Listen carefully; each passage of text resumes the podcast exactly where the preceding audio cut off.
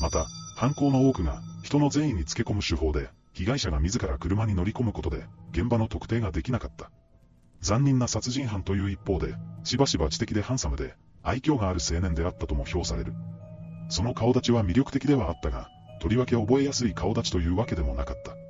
その、特徴がないという特徴を、長所として自身で理解し、状況によって髭や髪型を変えるだけで、全く風貌を変えることで犯行を重ねていった。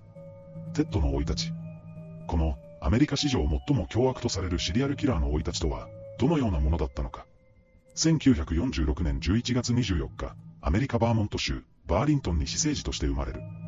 出生時の名前はセオドア・ロバート・カウエル。彼の母、エレノア・ルイーズ・カウエルはデパートの店員、血縁上の父親は不明である。当時のアメリカは、婚外子は不名誉とされる時代であり、厳格なメソディスト派のカウエル家にとっても、言語道断であった。しかし、